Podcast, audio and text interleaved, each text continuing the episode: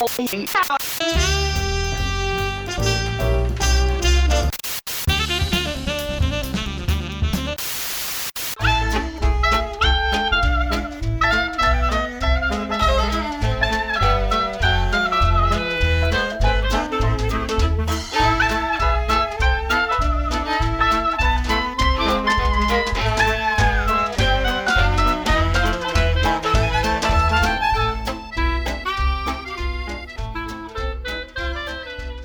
everyone, and welcome to Tabletop Radio Hour, your podcast for everything tabletop. My name is Zach, and this week I have my two co hosts, Mark and Steve. Mark, how are you today? I'm doing well. How are you?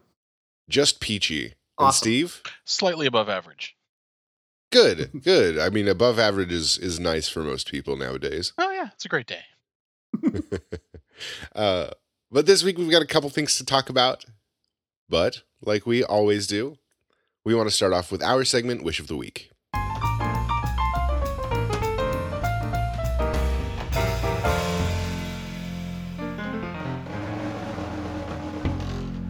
In Wish of the Week, we talk about anything we are excited for, from movies to RPGs to video games. This week, let's start with Steve, because we we usually start with Mark. Okay, Ooh, shaking things up. Way to go. Sh- hey, hey, I mean, keeping me on my toes here. Unpredictable. That's that's what the show's all about.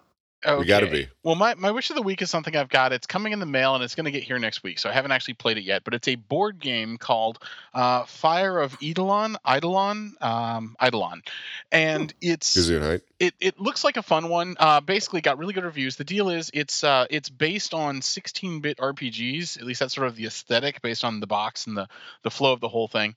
It's got a number of uh, positive. Uh, it's got a, a, a large amount of positive feedback behind it, and um, basically it's a, a co-op dungeon crawler that looks to be scaled for uh, well, like more of a lightweight, shorter length of time. Um, I'm really loving co-op games. The crowd that we're with uh, usually plays a whole lot of co-op stuff, so co-op is always good. I've been looking for a good co-op dungeon crawler since we got through the the Temple of Elemental Evil board game, and that one was more of sort of a long-term campaigny uh, game with sort of a lighter weight skill set, rule set.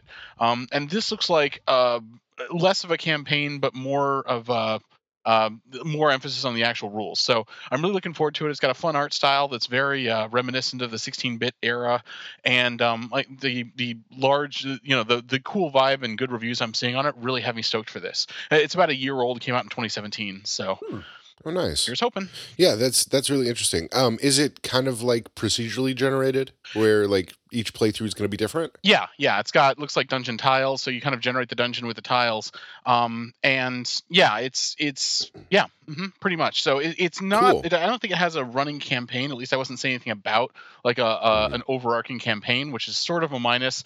But if I can get a decent, good dungeon crawler to to work as a co-op game, uh, that's really all I'm looking for. So Yeah, yeah, and of course with with your skills and ingenuity, I'm sure you could make a campaign for it. Like it wouldn't be difficult.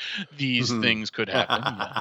yes. of course, anything's possible in this realm. yes, yeah, that's true. Yeah, Definitely, Homebrew, but that's house exciting. yeah, looking yeah, forward yeah, to it. absolutely. And I'll let you know how it turns out once I actually play it next week. So Yeah, yeah, yeah, yeah. Let us know. I'm I'm looking forward to it. But Mark, Mark, do you have a wish of the week? Uh, I, I'm going to kind of go with a blanket wish of the week and uh, just talk about. Boo. Yeah, sh- or we could just do the whole show. But uh, no, I, uh, I, I was just looking at all the stuff that's coming out of uh, of uh, Comic Con Yeah. San Diego this weekend. Uh, been watching all the trailers and getting excited for some of that stuff. Um, what's got you the most excited? the-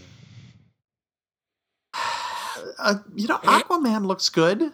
Um, yeah, Shazam could be fun. hmm Um, you know the um, you know those are kind of the big ones. Uh, You know, of course, it's we're recording this on Sunday, so a lot of the stuff still comes out uh, has yet to come out. But uh, the those are some of the things that I've seen so far that have have jumped out at me. Um, yeah, no, absolutely. For for me, I've always I've been into the the DC TV series. So mm. oh yeah, you know, Flash and Supergirl and, and all that stuff. So that's I've watched all of those. Those look good. yeah, new new seasons of that always gets me excited because Yes. yeah, I've I've been watching the Flash since oof, yep, for a while, for a Yeah. while. There Oh, was a lot of seasons out there, but um, yeah. Yeah. and and Supergirl is it's a really nice take on Supergirl. I Mhm. really It it. really is. I really enjoy that. Yeah.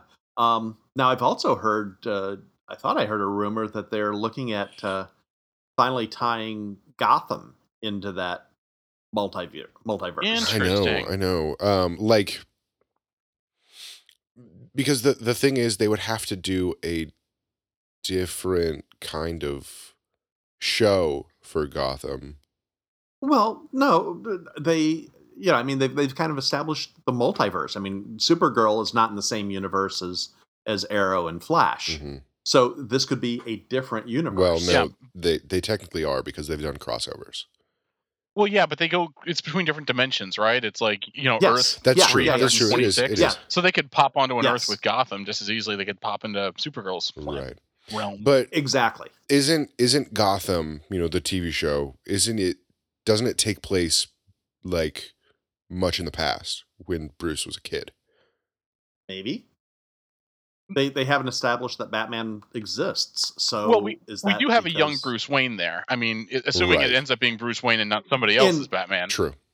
in Gotham. Gotham, yes, yeah, but, yeah. but the other the other shows haven't established that That there's such a thing Batman's as there. Batman. Right. Well, exactly. and time hopping isn't exactly out of the realm of you know That's very true. heroes of That's very very true. Yeah. hmm legends. Fair enough. So uh, Uh, yeah, well, Yeah. It, it could be really good. Honestly, like I watched the first season of Gotham really kind of heavily, and then I kind of completely like dropped the ball on the rest of it. Same. But the one thing I will say, like the, my big takeaway on it was, what an amazing bunch of like actors and character building they did. Like all of their Yes. individual characters were out of this world. Like I loved watching the actors. Like Donal Logue was a great Gordon. Mhm. Like everybody Oh, in it was just so wonderful. yeah. And then I walked away from the first season thinking like, was that just the biggest kind of like talent dump I've ever seen? Like I feel like the story itself never went anywhere, and I was getting the impression that it wasn't building in a given a, a, a direct kind of direction. So all these awesome characters, like that guy who like the the guy they had playing the possible Joker and like Mhm. you know everybody in it was just like it was really compelling and awesome but it never like came together to a cohesive whole i thought and maybe it's because they didn't have I batman at that point like there was no like superhero to fight against them. That's true. Yeah, yeah. well, I think I think the problem I stuck with it for for a few seasons, but eventually gave up. I think the the challenge with that show is it's a show about what they can't do. You know, Mhm. Right, right. it's we can't reveal Batman too much. We can't reveal the stuff too early. We can't, you know, we, we you know we can't do all this stuff. hmm Um, but I, I agree with you. The the great cast, great, Absolutely great you know. cast. Great acting. yeah yeah, Like the the little girl that plays Selina Kyle. Like oh she was killing it right absolutely Mhm. killer. Love yeah. her No. everyone And, except for barbara um, gordon something about her just really rubbed me the wrong you know, way a- actually, you know what? Yeah. I didn't like I didn't like her at all until they made her a bad guy. Oh, good. Yeah. No, I could see And that because she, she- pretty much seemed like a bad guy when she was supposed to be a good guy. So, Exactly. Yeah, no, that works. She took off. you okay, know. glad to Um, hear Again, it. I, I haven't seen the later seasons, so I don't know what happened there. But but yeah, they uh, she kind of turned bad, and it's awesome. Oh, that's good. That's right. good to hear. Yeah, yeah, yeah. But um But yeah, I, I agree with you completely. I did not, you know, I did not like her at first. but we Uh, have to have some of those characters. Always, yeah. Alrighty. But yeah, yeah, that's good. Yeah, I'm I'm definitely looking forward to to what you know the rest of um, San Diego Comic Con comes out with. Absolutely, yeah. That's the, you know, there's always so much stuff there. Yeah. And, uh, yeah, I, I've gone there a couple years uh, way back when, and uh, I I miss it. It's it's an amazing experience. Yeah, I bet it is. I, I definitely want to go one day. Yes, everyone should someday. you know, Yes. at least once. Definitely, definitely. Um, So. but yeah, for me this week, I found something very interesting on Kickstarter, to say the least. And what might that be? um, if if everybody thinks back to the early days of the internet and YouTube, there was this this little music video called Trogdor. Trogdor, the dragon with a human muscle arm and tiny wings, Mm-hmm. Going around and burninating the countryside. well, Homestar Runner has decided to make Trogdor the board game. I'm excited and scared at the same time. Well, I think the big question is why did it take this long? Like, I have no idea because I think because Homestar Runner's been kind of down and out from the you know the internet scene for a while, yeah, I guess that's fair. Um, yeah, and then maybe somebody was like, "Hey, it'd be really cool to bring Trogdor back. Hey, I like board games, Yeah. so let's do that." You hey, know, I that could use half a million bucks. Let's kickstart this sucker. Yeah. Oh my gosh, they are they are going by with flying colors. Uh, as of right now, oh my gosh, it just went up another like three four hundred dollars. Um, That was me. Sorry. okay, yeah, yeah, there you go. Um, as of right now, today's the twenty second, uh, something like that. Yeah, the twenty second, and there are twenty four days to go. There are eleven thousand one hundred and fifty backers. Uh, their their goal was seventy five thousand dollars, and they have well well exceeded that at uh, at a current um six hundred and seventy eight thousand dollars. So yeah, there's a lot of hype for this uh, for for this game, Looks like it's gonna happen. Yep. but it looks like it looks looks like a cute little fun, you know, very short game. Yeah. Um. Mhm. Well, and I think that's sort of appropriate for the the theme here. I I, I don't necessarily think we need like a four x like rules dense three volume version of Trogdor. You know, the Conquer Exactly. the World sim. So yeah, Right. Even though it is somewhat of a conquer the world sim. Well, it's a yeah. conquer the countryside sim. and Burninate mostly. It's the Burninate burn, sim. burn a nation simulator. hmm Yeah. Oh, but yeah, yeah, I'm kind of. I might, I might pick it up. What's the, what's the base to get the board game? Let me see. What was the, It's not much. It's um, 20 forty bucks? 40 bucks? Forty Yeah, bucks for the base game. It's got really cute meeples. Looks like a lot of fun. Yeah, nice. Mhm. and of course, if you, um, if if you want to really go at it, I mean, there is an eighteen hundred dollar pledge. Of course there is. And the thing is, there are already 14 people at that pledge. Mm-hmm. Wow. So that's where a lot of their a lot of their you know income is coming from right there. But Yeah. um Hmm. but yeah, definitely I'm I'm I'm going to take a look at that and and maybe one day when I'm really tired or just bored I'll I'll go ahead and back it. But It, it looks like a cute game. It looks like it could be a lot of fun. Yeah. And yeah, wish him the best. yeah. and nostalgia. Yeah. And of course, you know that's why half the people are doing it. It's nostalgia. If we can get nostalgic about something that came out as recently as 2005, yes.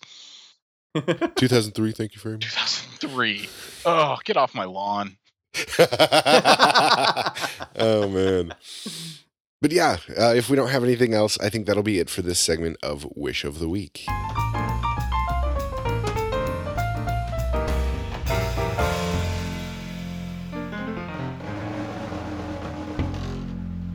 Uh, jumping from segment to segment, we are going to uh, head over to our segment, Game at a Glance.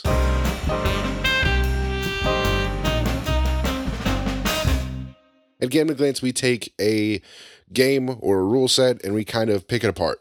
We dissect it a little bit and we um, we look into it a little bit more. But this week, we are going to be talking about Tales from the Loop.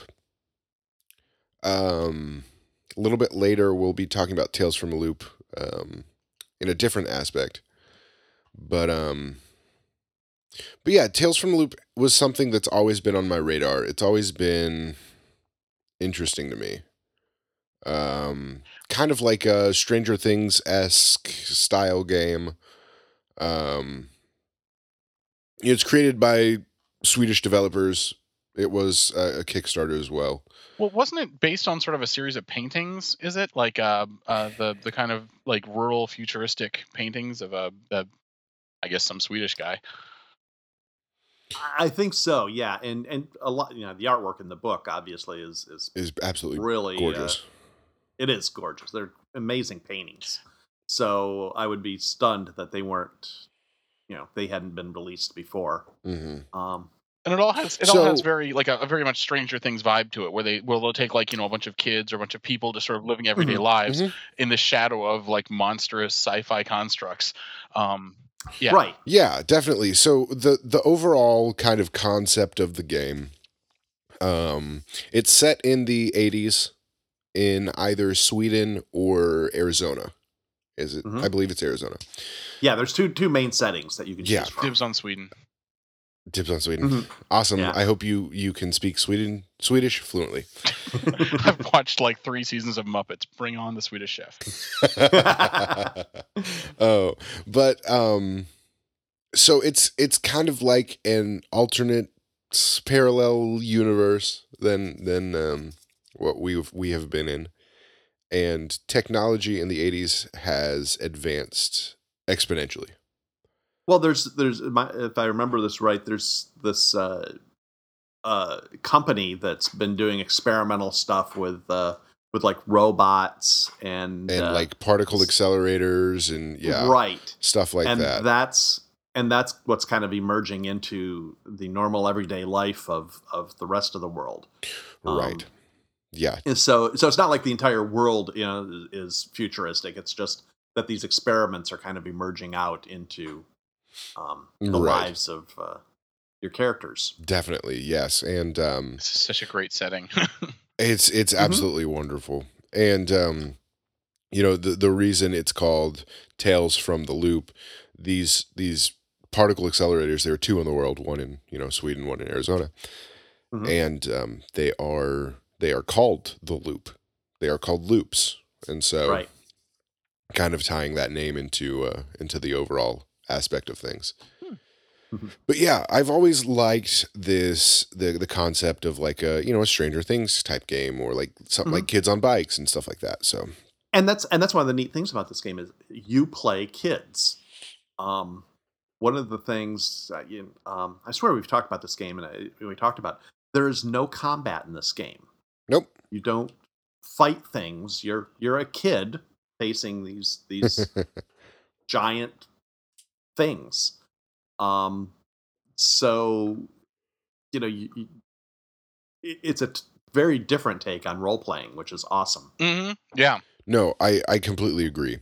Definitely, um, it's it's definitely something worth trying out. Mm. Um, just to get that that different kind of game under your belt. Now, no one's actually. Yeah. Has anyone actually run a session of this yet? No, No? unfortunately not. Okay. No, we keep we should have, but we haven't. Just seems like it would be ideal for a, a one-off session sometime. Oh, absolutely, or Oh, or yeah. short or a short mini series or something like that. Yeah. Yeah. Definitely. Definitely. if only we could get Steven Spielberg to game master. oh my Mm. God! Right. That It would be seems so wonderful. right up his alley. is- yeah. Mm. the this is that's exactly the the flavor of this is you know like Mhm. like the old E.T. or you know those sort of movies. Yeah. Right, right. Yeah, and the then the the dice mechanics are really simple in it too. So it's it's not like it takes, you know, Mhm. e- expert level, you know, knowledge hmm and skill to to play this game. It's very it's very easy to get to know. Lightweight is good. Yeah. Um when we talked about this before, I think it was just Mark and I that talked about it before. but um I remember, you know, I I got the the PDF for this game. I sat down and to me it's it's so well written Mhm. that I just couldn't stop reading. I got Yeah, maybe agree. maybe almost halfway through the book in my first sit down. like Yeah, it right. was it was that good. I just I just it it it drew me in and and it um it kept me interested. Definitely. yeah. But yeah, uh hands off, you know, applause to uh to the creators of this for for making a very very solid product. I mean, of, of course Yes. in in in writing sense, but um we haven't gotten to the uh to the actual, you know, playing the game and seeing how the mechanics work and stuff like that. But But at a glance, it's this is Yeah. this game at a glance. So we're glancing. Oh, at abs- it. absolutely, Um, absolutely. And we should note that it won a uh, looks like it's won a silver ENnie for uh, best rules and uh, in 2015. Mhm. So uh, Very nice. that says a lot about it too. Mhm. 2015 is it, has it been that long? It's yeah. I mean, we talked about it, you know, probably uh, you know a year ago Wow. at least.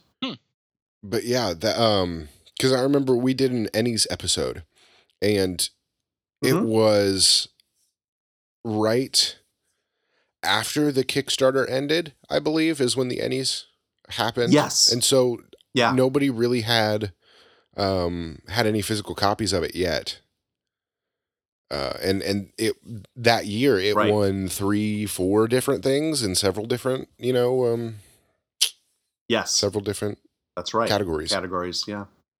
but yeah, definitely. I'm I'm definitely interested in, in uh, opening it up a, a little bit more and uh, and kind of you know just playing the game, sitting down, Yeah. getting pens on paper and Sure. Mhm. running. And I have seen this in in uh, stores, so it is uh, got some decent distribution. It's Oh, uh, cool. oh, that's good. Um, so that's exciting. Very nice. well, Mhm. cool, definitely. Um, but yeah, if we don't have anything else to say about um, about Tales from the Loop, we will go ahead and end this segment of Game at a Glance.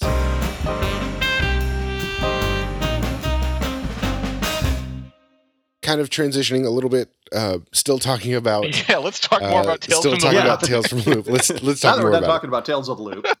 Yeah, now that we're done talking about it, let's talk about it some more. Yes. In other news, I hate transitions. So, Trails from the Loop.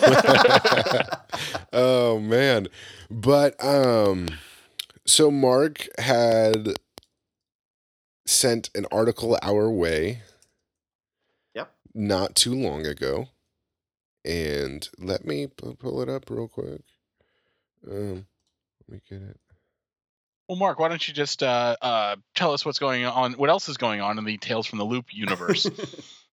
well, basic basically, uh, Amazon had ordered a, a sci-fi series made out of uh, Tales from the Loop. so brilliant. Mhm. So uh, Mm. yeah, Great call. So and so this uh, just so everybody knows this i'm throwing steve under the bus Mhm. By all this means. morning, this morning, when we sat down to start recording the podcast, we were talking about tales from this this series, and Steve was like, "Is this an RPG yet?"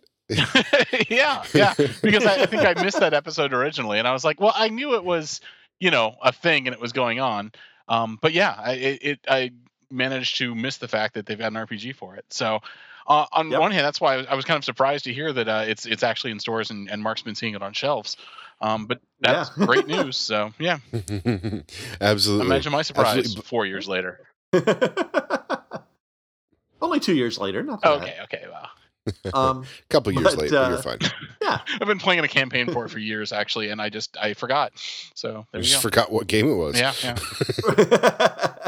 Oh yeah, but it's, but um, but definitely it is. Uh, it is gonna be director Matt Reeves who did War of the Planet of the Apes. Mhm. Okay.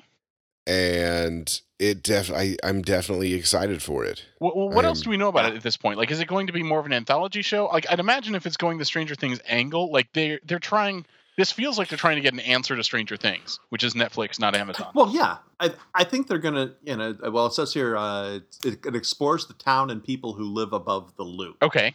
So I think it's gonna be you know you're, you're gonna have much more set characters and it's gonna be a Yeah, you know yeah I, I think uh, Stranger Things ish uh, type of type of situation. Okay. Okay. That makes more sense. Originally, I thought it was going to be sort of like an anthology show, like back Black Mirror, but no, that doesn't make. I, I'm sure it's going to be more like a Stranger no, Things. this is mm-hmm. yeah i mean with the with the role playing game you have you have that kind of series of a set group of kids uh do, going on various adventures with uh stuff from this uh from the loop thing. Mhm, Yep. so uh that's you know I, i'm sure that's what they're gonna go with for the for the show too Oh yeah, no doubt. no, absolutely, absolutely. But yeah, I'm I'm looking forward to it. oh yeah Well, and Amazon's got a really good track record. I've been watching a few Amazon shows. I think uh, I did the first season of The Tick, uh, which was surprisingly good. Like I was, I don't know, like Was the it? pilot seemed interesting, but they very much improved on the pilot for the rest of the show. And now I'm, I can hardly wait for season two on that. Um, yeah Good. Yeah. Seems like there's at least one or two other shows I'm watching there too. But are they do is um Electric Sheep? I think Electric Sheep is uh, Amazon too. i think you're right yeah Oh wow, that If- one's If it is, I'm jumping over there after we uh after we end today. Okay, yeah, you should totally check it out. Electric Sheep is is like the first couple episodes are are really really solid. It's like it's like Black Mirror only not as depressing. So if you want to watch Black Mirror but you don't want to kill yourself, it's a good alternative.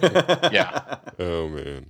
Oh, that's great. nice Awesome. Awesome. Yeah, yeah, yeah. I'm I'm, I'm looking forward. To, is there a release date on this, or is it just like? I haven't seen anything yet. I mean, they just greenlit production of it, so uh, yeah. Mhm. they're probably just going to start. Uh, you know, they probably have some some story ideas, but uh, I don't think anything is too set yet. Yeah. Um, I feel like see. Amazon's a little bit slower to build their content library than Netflix has been, but Netflix is also dumping like astronomical quantities of money into it to get a And- library in a hurry. Yeah, So Mhm. and that's and that's the other thing too with you know all of these uh, you know type of of uh, formats. They tend to release the entire season at once. Yeah. right. So you know you're not releasing a show at a time. So you know they'll wait until the entire season is at least close enough Mhm. to uh, to release. Yeah. Which- exactly. which I really kind of dig, honestly. Like binging is my new normal. Like I can't go back to waiting to see what's going to happen next week. Like it just doesn't click anymore. Yeah. Like whenever I if I see something on network TV I, I want to watch, I'm like, wow, that looks really great. I can hardly wait to see it in a year when they've got the whole thing done so I can watch it in one weekend. Like no, seriously. I can't even bring myself to watch a single episode of anything anymore. Yes. Agreed.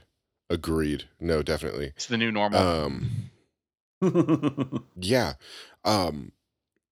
Transi- transitioning a little more. Uh, Steve, you had a another mini series, another um, yeah, TV yeah. series you wanted to talk about. Yeah, I discovered this one uh, actually last week and actually on Amazon Prime. so I, I didn't actually mean to be shilling for Amazon all this time, but you know, hey, if you want to send me a gift card, I wouldn't complain. um, but uh, yeah, it's um, uh, we found a, a, a what I b- believe started off as a web series, but they have a couple episodes of it on Amazon Prime. It's called Humans and Households. And it's this weird little show about basically your sort of prototypical D and D party. You've got your warrior and your cleric and your thief and your wizard, um, and they're hanging out in a basement playing Dungeons and Dragons, uh, and they're all role playing characters in the real world. So like one's uh one's like a geek hacker and one's like a jock and and Okay. Yeah. they're all playing like regular actual real world people and they're doing regular actual real world things just in an extremely D&D way. So Mm. you know it's Hmm. it's it's got like all of the tropes in there it's really fun it's like mark's thing Mhm. they're like okay you walk up to the front door of the of the suburban townhouse and they're like check for traps. So you know it's it's it, it's all very i don't know it's it's it's tongue in cheek it's really fun. Um it gets oddly political really quick which seems kind of inappropriate but it's still very much funny in and of itself. It's it's a great show. Mhm. it's got a whole lot of like you know really good laughs in there early. And for uh, uh, an originally a web series i think the episodes were about you know eight or ten minutes apiece. Um you know you can you can plow through a lot of it in a very short amount of time so you know Yeah. That reminds me of something uh, very similar to that. okay Um, I don't know if you remember me talking about the podcast, um, Hello from the Magic Tavern. right right mm-hmm. yep hmm. So that in in Hello from the Magic Tavern, it's this guy went through a, a portal into a magic world, and there, um, you know, it's it's it's all you know, it's all staged. It's all you know, it's all hilarious. hmm But they do they do this. They play this game. They have a a separate um, kind of pay to see exclusive podcast. Okay. Um, that is, it's called Offices and Bosses. oh okay yeah hmm So they they you know they all they all work in a cubicle. They're all regular people, stuff like that. It's hilarious. It's it's really great. But yeah, it does remind me of of that that thing entirely. that's really clever yeah and i guess there's sort of a long history of making you know really fun web series about you know tabletop rpgs because we're certainly not going to get a whole lot of uh, actual tv series made for it so- Anytime soon. Yeah, exactly. and rpg fans are nothing if not creative so there you go yes, There's we that. are. hmm But um but yes, yes, definitely. Um I think that's it for uh, for our our mini series talk Okay. right now. definitely. But um something Mark brought up to us a couple weeks back that we haven't gotten to yet and uh, I think we need to. It's this um this article on Reddit that I think we're going to I mean we can we can talk about the specifics and then we can we can widen it out after after we talk about i think the word you're looking for is hijack yeah yeah, exactly, exactly. But um, but it it was uh, about a month ago about a month ago, somebody posted on on Reddit the question, "What is Traveller missing?" Um, which is really interesting to think about. Uh, Mark, do you want to elaborate any? Uh, let me let me grab the article here myself. Um, the the basic issue is, you know, why? I mean, the, there are a ton of role playing games out there, and some of these role playing games have been around forever. Mhm. Um, Traveller is a great example of something that's that's been out. It's been uh, several different editions. It's it's branched into various uh, different forms, um, but no one knows about it. Uh, as opposed Right. to D and D, which you say D and D, everybody knows what D and D Yep. is. hmm Um, and the the gist of the question is why? Why you know what what is Traveller missing that it doesn't have the same kind of notoriety as something like Dungeons and Dragons? Um, and I think that's a fantastic question. Well, I got a I got a pretty good answer here. I think in in the immortal words of uh, Mel Brooks, uh, merchandising.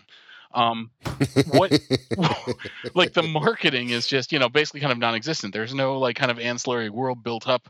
I mean it's it's an incredibly deep world on its own. It's got a whole like the the world building in traveller is phenomenal.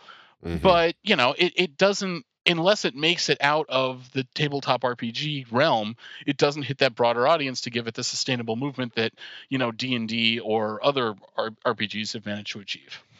And, and but is that and more is that a chicken and the egg thing?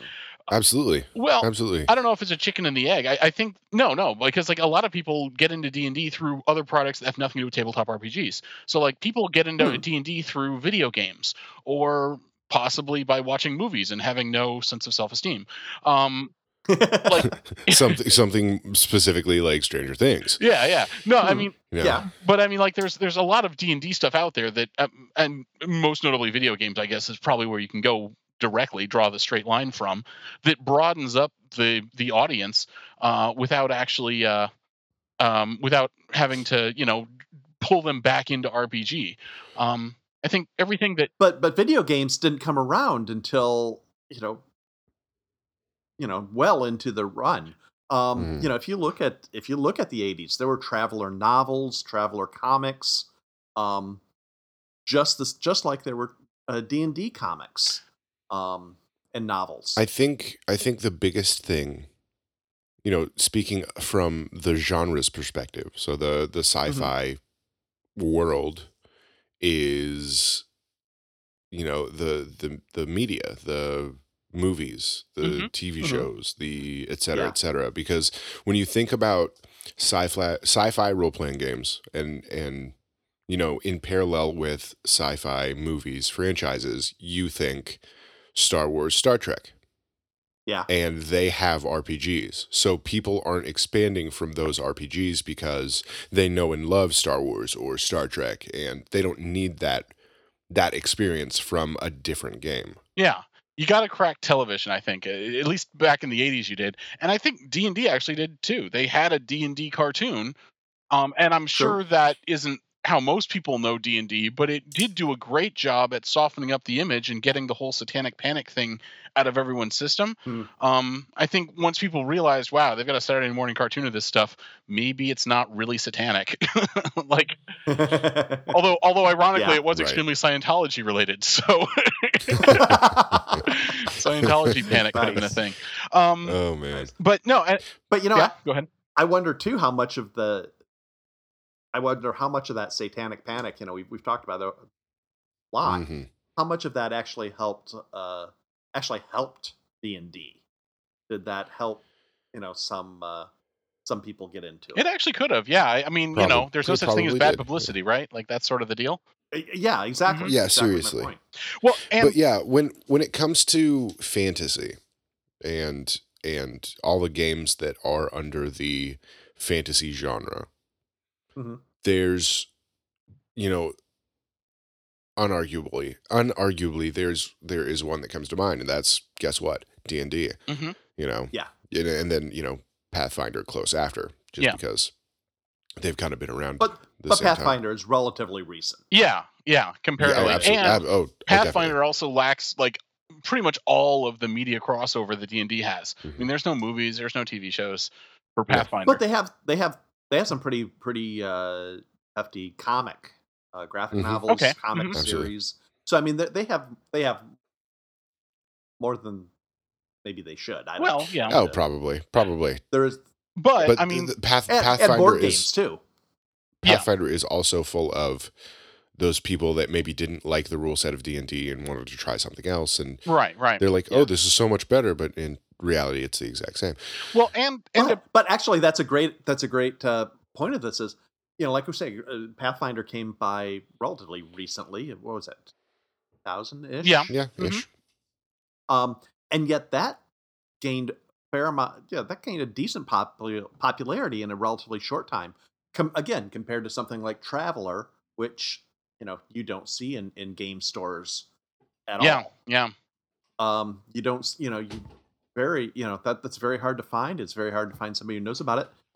Pathfinder is another game that you know there's there's hardly any deviation between that and D and D, and yet it's been it's gained momentum. Right. Well, it's Sorry. it's taken momentum from D and D, from the tabletop version of D and D. I think like they've directly glomped that audience that was being underserved by the crappy roll twenty system. Um, Yeah. no, D twenty. Sorry, not to dish on. D20. Not roll 20. me, I love roll twenty. I don't We want. I don't want to make Roll20. roll twenty sound bad. D twenty. Um, but Right. and to put on my my stodgy video game nerd hat, there were at least twenty Hmm. D and D video games in the eighties. Like it, that really like helped it spread its audience quickly. Um, uh, Hmm. I, and I, I so I, I I'm going to go back and say that it's it between the video games and the TV presence, or I guess the media presence. I think that's what made D and D kind of crack mass market, uh, whereas other like directly from tabletop RPGs haven't been able to to hit that critical mass. No, absolutely. You you definitely have a point. Definitely.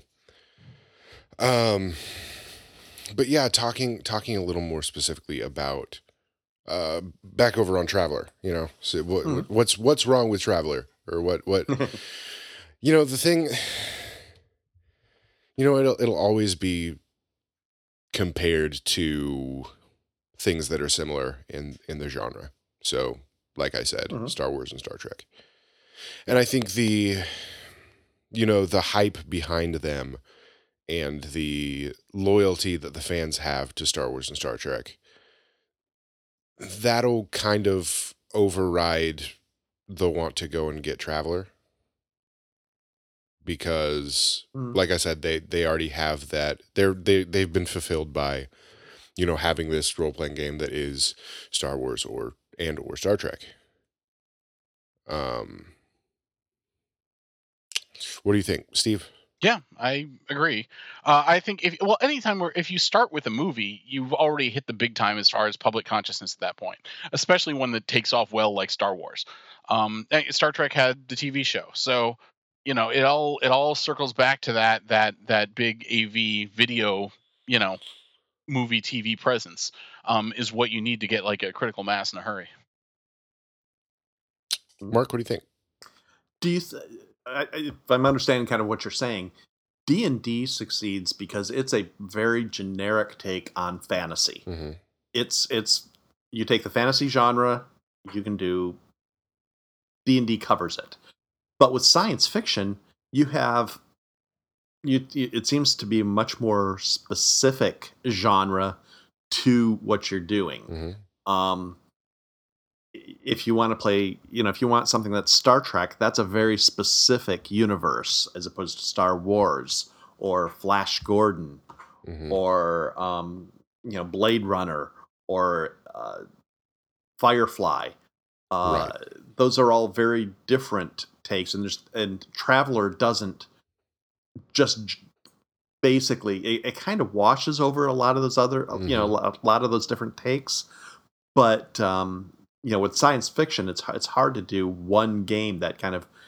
blankets the entire genre does that does No, that, that- sound right That that Mhm. definitely is accurate. Um, and I think, you know, in in my mind, it makes sense that since it is heavier, you know, it's in the name, science based, science fiction Yeah. that having those specifics and having having a lot of details helps um you know w- whether it be the uh the specifics of you know how the bridge works you know in, Star- in Mm. Star Trek or you know how, how the force works in in Star Wars um I think that helps people grasp onto it a little bit easier than having it just a you know a more generic cover all bases kind of RPG like Traveller Well, I think that's I think that's a really good point too. In that you know, in science fiction, you have to have this kind of knowledge of of science, Mhm. whereas in Yeah. fantasy, I swing a sword.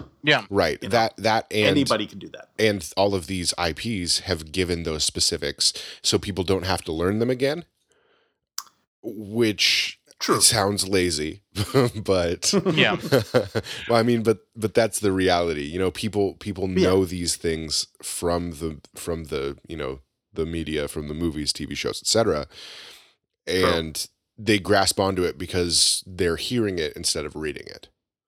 So intellectual property science fiction games are going to be are going to do better than something like like Traveller or Star Frontiers or a less known or less uh, exposed system. Yeah. yeah because we're we're kind of comparing apples and oranges when when we compare traveller and and something like d&d you know d&d was the first thing out there. And so that's always going to be in the scope of rpgs like that's going to be one of the first things that people think about Well, when they think about rpgs it was the first RPG, but it, it wasn't the first fantasy. I mean, they basically stole all their stuff from Hmm. Tolkien, and Tolkien stole all his stuff from folklore. So, I mean, there's a fantasy presence that goes back a long time. And I got to say, maybe part of the issue is that this whole like long running like kind of build up over the ages of a setting in general like like like high fantasy uh, is something that doesn't really work as well in sci-fi because like if you look Hmm. at like you know edgar rice burroughs stuff tarzan still works fine you can imagine somebody getting raised by gorillas pretty easily but john Mhm. carter did not fare so well and uh, you know like people are still like lining up for conan video games but i i i, I it's really as much as i love john carter it is way more niche than than Yeah. than something that has a high fantasy setting and maybe that's just because of the science aspect of it. People like now that we've sort of you know 100 years later we know how rockets work and gravity works and and breathable atmospheres work and things like that. right right. Right and and it yeah, Well, go ahead. No, I was just gonna say I, I, I agree with you. I, I, we've talked about this on the show before. There are there are a thousand different fantasy Mhm. games out there, but uh, try you know espionage or you know modern ur- urban magic, you know contemporary urban urban magic or um, science fiction.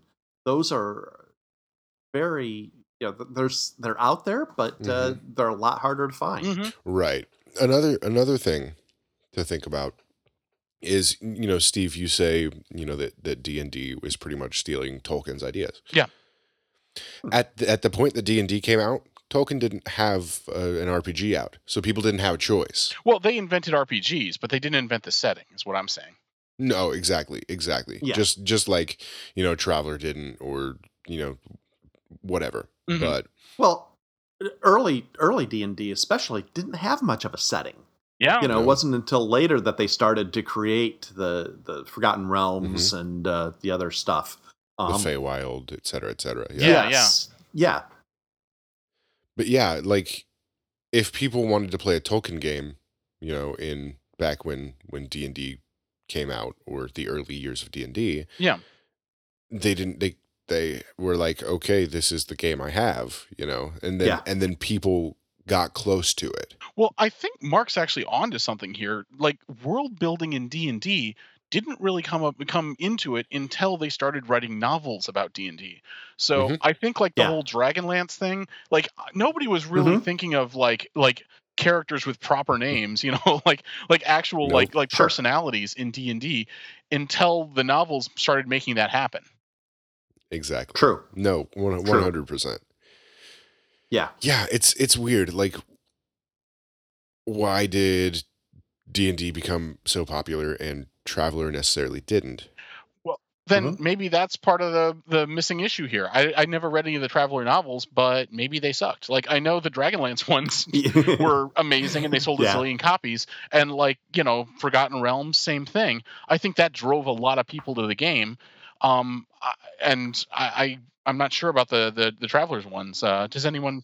Yeah. Can anyone comment on that directly? or I've never I've never read them either, but Mm-hmm. uh, I I think that's a good theory. Um, and I think I think you're right. I think you know because D and D started probably world building more than yeah even Traveller. It it it, it they created several worlds. So Mhm. you know you get kind of everything's kind of spread a little thin, and, and that's probably true of any all the science fiction stuff. Yeah. You know, Right. you're, you're you're kind of spreading over a, a you know spreading things much more thin do in a uh, more localized fantasy setting. Well, knowing that they have Travellers novels out there, I really want to lay my hands on one now because I have read a lot of like powerful bad sci-fi, so I've got a super high tolerance built up for it. I think I can do this. Like, and I, I can, I can, I can read it and find out, and I'll, I'll like if it is really that bad or if it's just like somehow a missed opportunity. Like, you know, Sure. everyone, it's sort of like movies. Like, why didn't that movie better? Mm. Well, we all blame marketing. This could be a marketing thing, you True, know, true. But even as far as travel. even goes, yeah. TSR had you know Star Frontiers, Top Secret. You know they had their other games that just did not never went go anywhere. as well. Yeah. So I mean, and you know they had the same marketing machine behind it, but uh, Mhm. didn't uh, didn't take off quite the same. Well, D and D worked out great for him, Mhm. but I'll be the first to admit that a lot of the other TSR products were just not super awesome. Like, I mean, they've had their fair number of flops. Mm-hmm. But, well, so- even D and D has had its Mhm. ups and downs. You know, oh yeah, yeah, yeah, absolutely. Yeah, definitely. But um is there is there anything we can relate this to you on an, on another game in specific or, you know, not not Traveller like maybe, you know. Well, we need to. If you want to broaden it up, you kind of have to look to other settings that you consider to be successful. So, do you consider like uh, Warhammer or Shadowrun or BattleTech to be like successful examples of of RPGs that have brought, managed to find a broader audience? Um well, of course, Warhammer succeeded because of the miniatures. Because of their miniature war Well- games, of course. There- It's, that's always gonna be actually, it's a good question. Good good point though. Warhammer again is fantasy mostly, as opposed to Yeah. um, you know any of the other kinds of miniatures games. Um, Well, uh, quick quick correction before we blow up our forums. 40k is sci-fi. Yes. Warhammer is fantasy. So Right. okay, but yeah, but Yeah. Warhammer is is probably more popular than 40k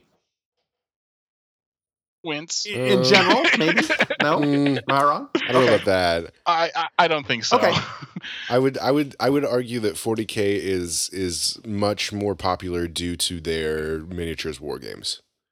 Okay, I, I don't think it's due to the miniatures either, but but yeah, I mean, really? they they've definitely managed to like parlay that into the broader media Okay. sphere, and I think a lot of that again ties back into the. Uh, I, I'm going to blame the video games, and this Mhm. might be my you know my video game centric worldview, but I, I think the video games and Warhammer in general have been really good, and and and war. You know, I'm I'm talking about both Warhammer and 40k, um, and Mhm. I think that's the pretty much the thing that saved 40k from obscurity uh, has been the the extra marketing they've been or the extra market they've been able to pull over from from video games. okay. Yeah, very true. Very true. But yeah, it's it's um it's it's a cool, you know, experiment to think about, you know, other games that maybe aren't as successful as they should be. Yeah, yeah, Yeah. Um and I think we can all agree that that Traveller should be more successful than it is, right? I mean, like we're all on the same page of saying this is a really incredible setting that's never really gotten its due. yeah, yeah, it's it's um because because the history behind it is vast, you know, the setting is vast. Yeah. You know, there's there's an infinite amount of things that you can do in in this setting and in this Mhm. system. Um yeah, like for for whatever reason it didn't catch on and it needs to. If if if not, you know, before it needs to now. you So- so what we need is Joss Whedon to write a series about it. That would be awesome. That would be yeah, nice. that just opened the whole thing up. hmm But I, th- yeah, that, Yeah, yeah, I think I think that might do. Yeah. Yeah, let's As long as it made it more than a season. do you think part of it too is are the tropes? You know, with D and D, you know you can have your group meet in a tavern and have somebody give them a mission and you know give them a a thing and have them go into a, a go th- crawl through a dungeon. You have a, a very generic way to Mhm. at least get the ball rolling. Um, with something like Yeah. science fiction, you don't have those those tried and true tropes to to start things off. Does does that contribute at all? Um, you know, the the thing is it's it's it's really hard to say. It really is because you know, you can take the the very generic, you know, party set, you Mhm. know, like like you do in D&D, but you can also take the very very very specific party set in in Star Trek and it'd still be successful. Sure. Well, eh, yeah, this is this is a really great question actually because like how do you start adventures in sci-fi RPGs? Uh, like Star Trek, yeah, it's just we're on a ship, we're roaming around exploring. Every week we roll up on a new planet and crazy stuff happens. And like that could be the exact same setting that you use for a sci-fi RPG, but you don't. I mean, like you're right, that isn't like a synonymous, you know, able uh, like like tabletop RPG standard. The the trope just isn't as well used as you wake up at an inn one morning. Mhm. Right. Um it's it's good for an episode. Right. Like Right. or But- but 15 not- but not a- in the case of Star Trek. Yeah. Yeah, that's true. but um but you know, I think I think sci-fi benefits from having a group of people that are have been together for a while or at least a decent amount of time. Um because it's more interesting than having every crew member being brand new, haven't worked with anybody else. Well, this is something. I've talked about, you know, back when I was doing comics, um, and you know, doing writing. Uh, I, I talked about this a lot. Um, science fiction characters have a tendency to be very militaristic. You work, look at Star Trek. No. Well, yeah, they're Mhm. always, Yeah. you know, but by by definition, almost, if you're going off into a spaceship, you have to be well trained. You have to, you know, have, you know, usually, almost almost Yeah, always, it's you know a, some sort of military training, some sort of military background. Whereas with fantasy, you have, you know, the the knight squire goes off on an adventure, or some ordinary everyday hobbit, or Yeah. you know somebody very generic. You know, you're every every person can get involved in a fantasy uh, epic adventure, but with with uh, science fiction, you have to have uh, more highly trained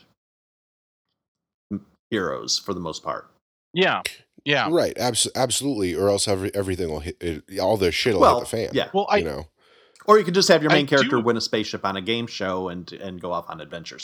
it's another way to go. that'll never work. No, that won't work. hey, hey, Jack Watt did it.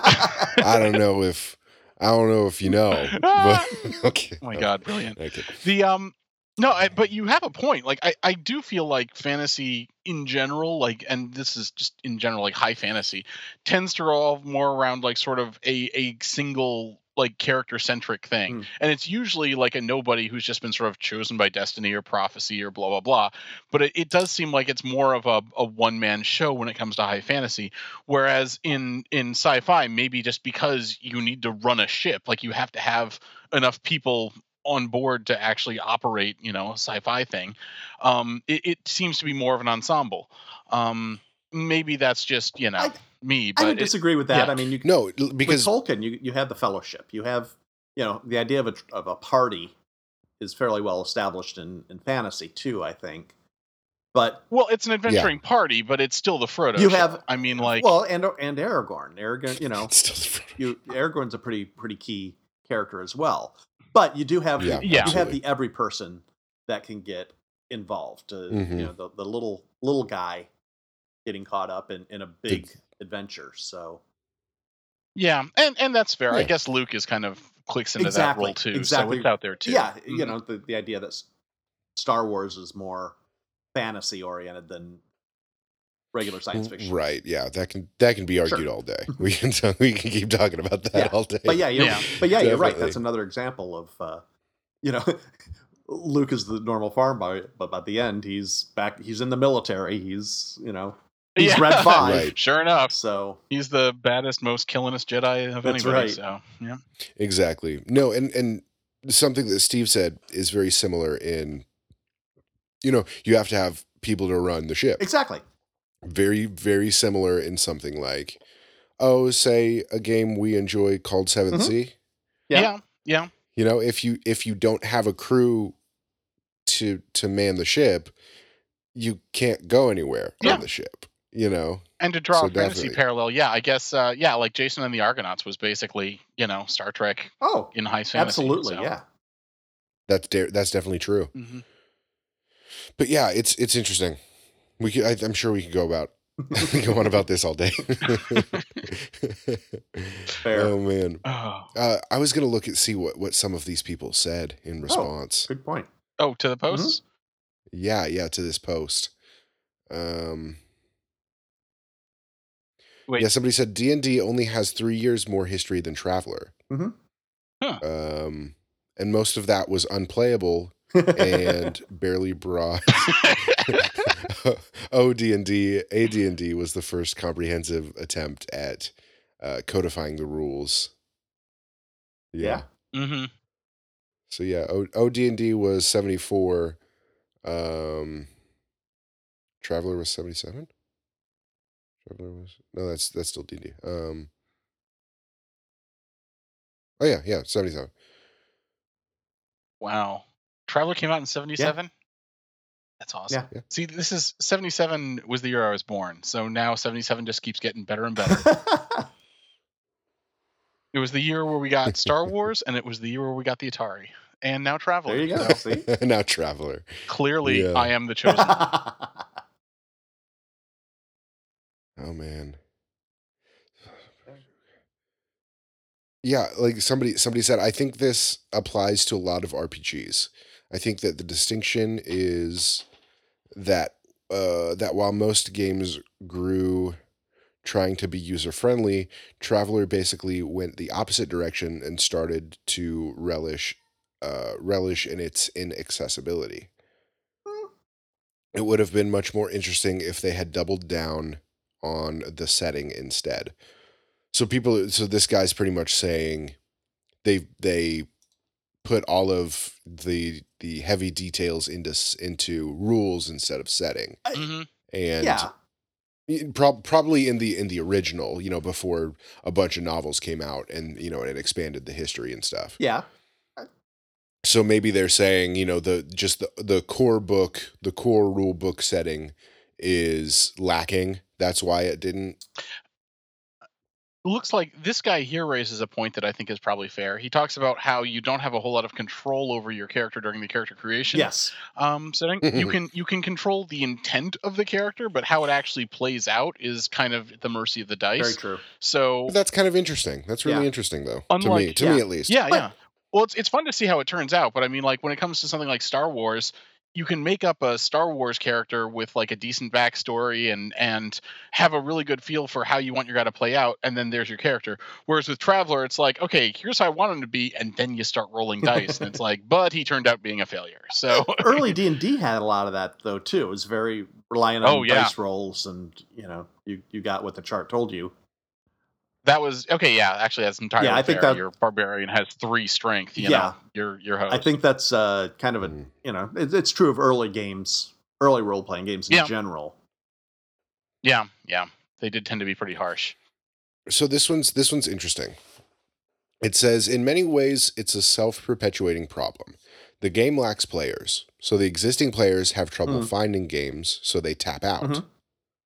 Also, the small base is often insular, so they uh, they don't try very hard to recruit outsiders, and are in many ways uh, repelling outsiders because they have a holier than thou attitude. Well, there you're just generalizing. I think. I, yeah, I, I, think so. I think- I- definitely. what do you think? What do you think about that?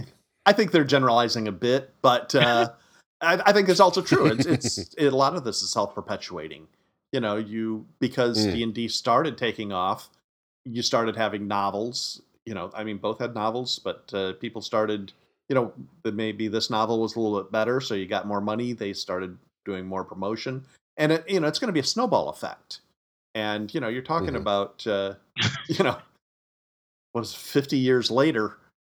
You know, there's there's going to be a pretty pretty dramatic difference. Um, and and the, really, the, the it all comes down to a lot of little things.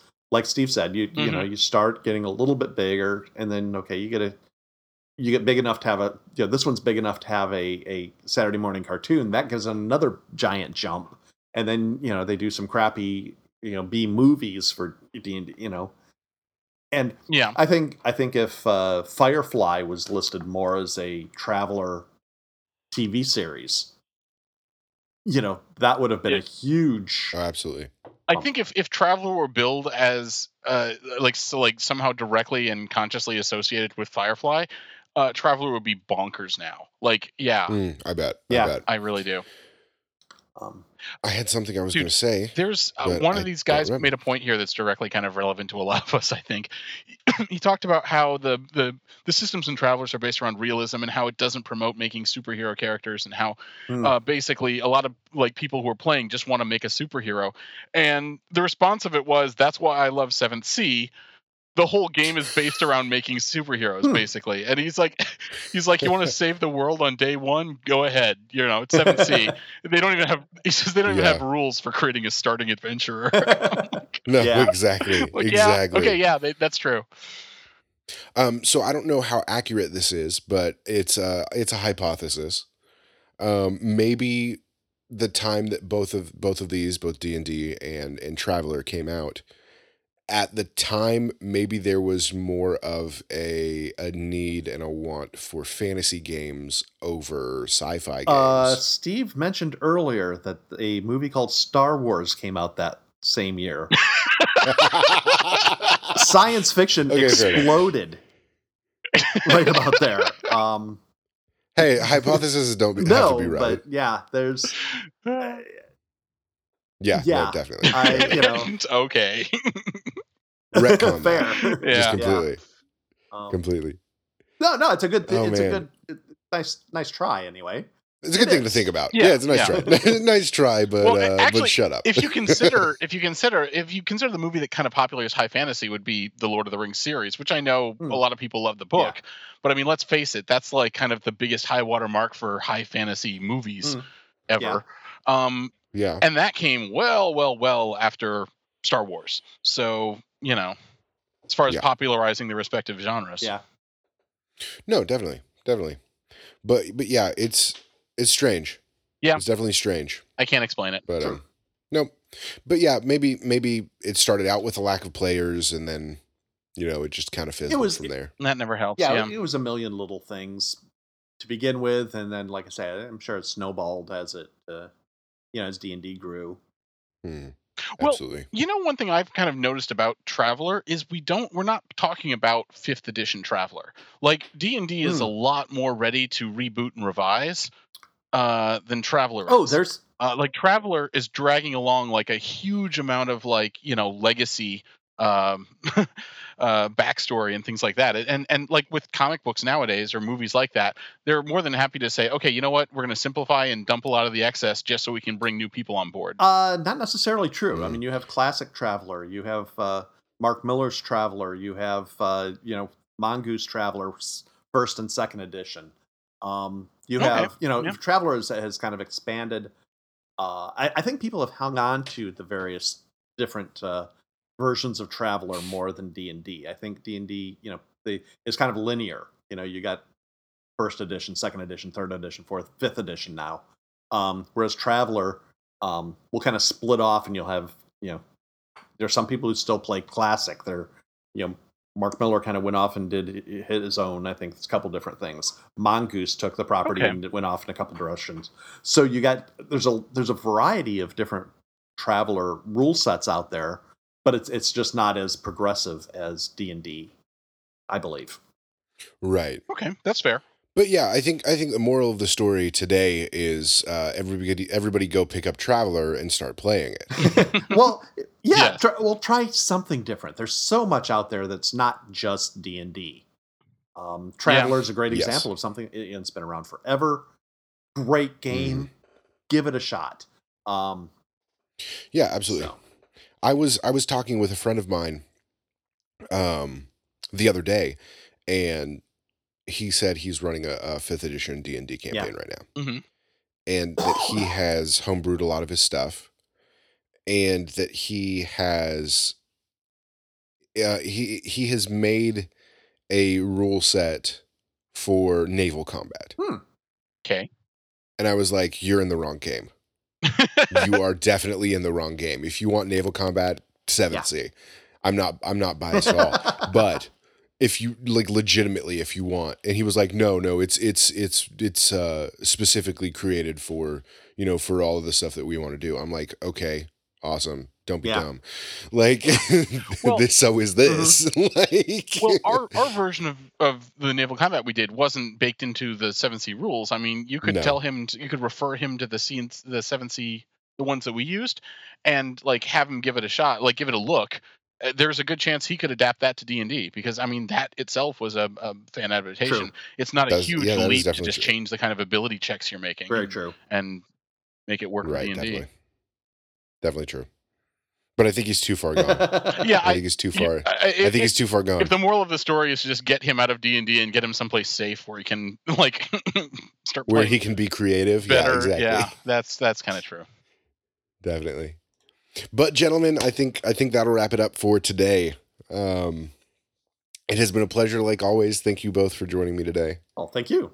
and I'm glad uh, we. I'm glad you. we were able will- to scrape up that change to uh, pay your your ransom. Yeah, yeah. yes It turns thank out the exchange rate was pretty favorable, and they only wanted thirty-eight cents. So 38 okay yeah, i mean it was getting kind of cold up there and yeah. they they i didn't i don't think they liked me too much Yeah. Maybe that's why the uh, ransom was so low. I don't know. Mhm. i don't know i don't know but for whatever reason i, I don't know what y'all did to piss Well, them off yeah. but um thank you again for that Anytime. Sure. Of course. You say anytime. Okay. I'm sure it might happen again. So um yeah, Well- keep keep that that credit US dollar exchange rate calculator on your uh, on your phone for now. okay. Sounds good. But thank you again. I will see you gentlemen next time. And that's it for this episode of Tabletop Radio Hour. Like always, you can find this episode on soundcloud.com slash tabletop radio hour and on iTunes. You can find us on Twitter at tabletopcast if you have any questions or comments. We also have an email address that is tabletopradiohour at yahoo.com. Our website, tabletopradiohour.wordpress.com. You can find information about our Patreon page on our website. I want to thank you all for listening and keep rolling 20s.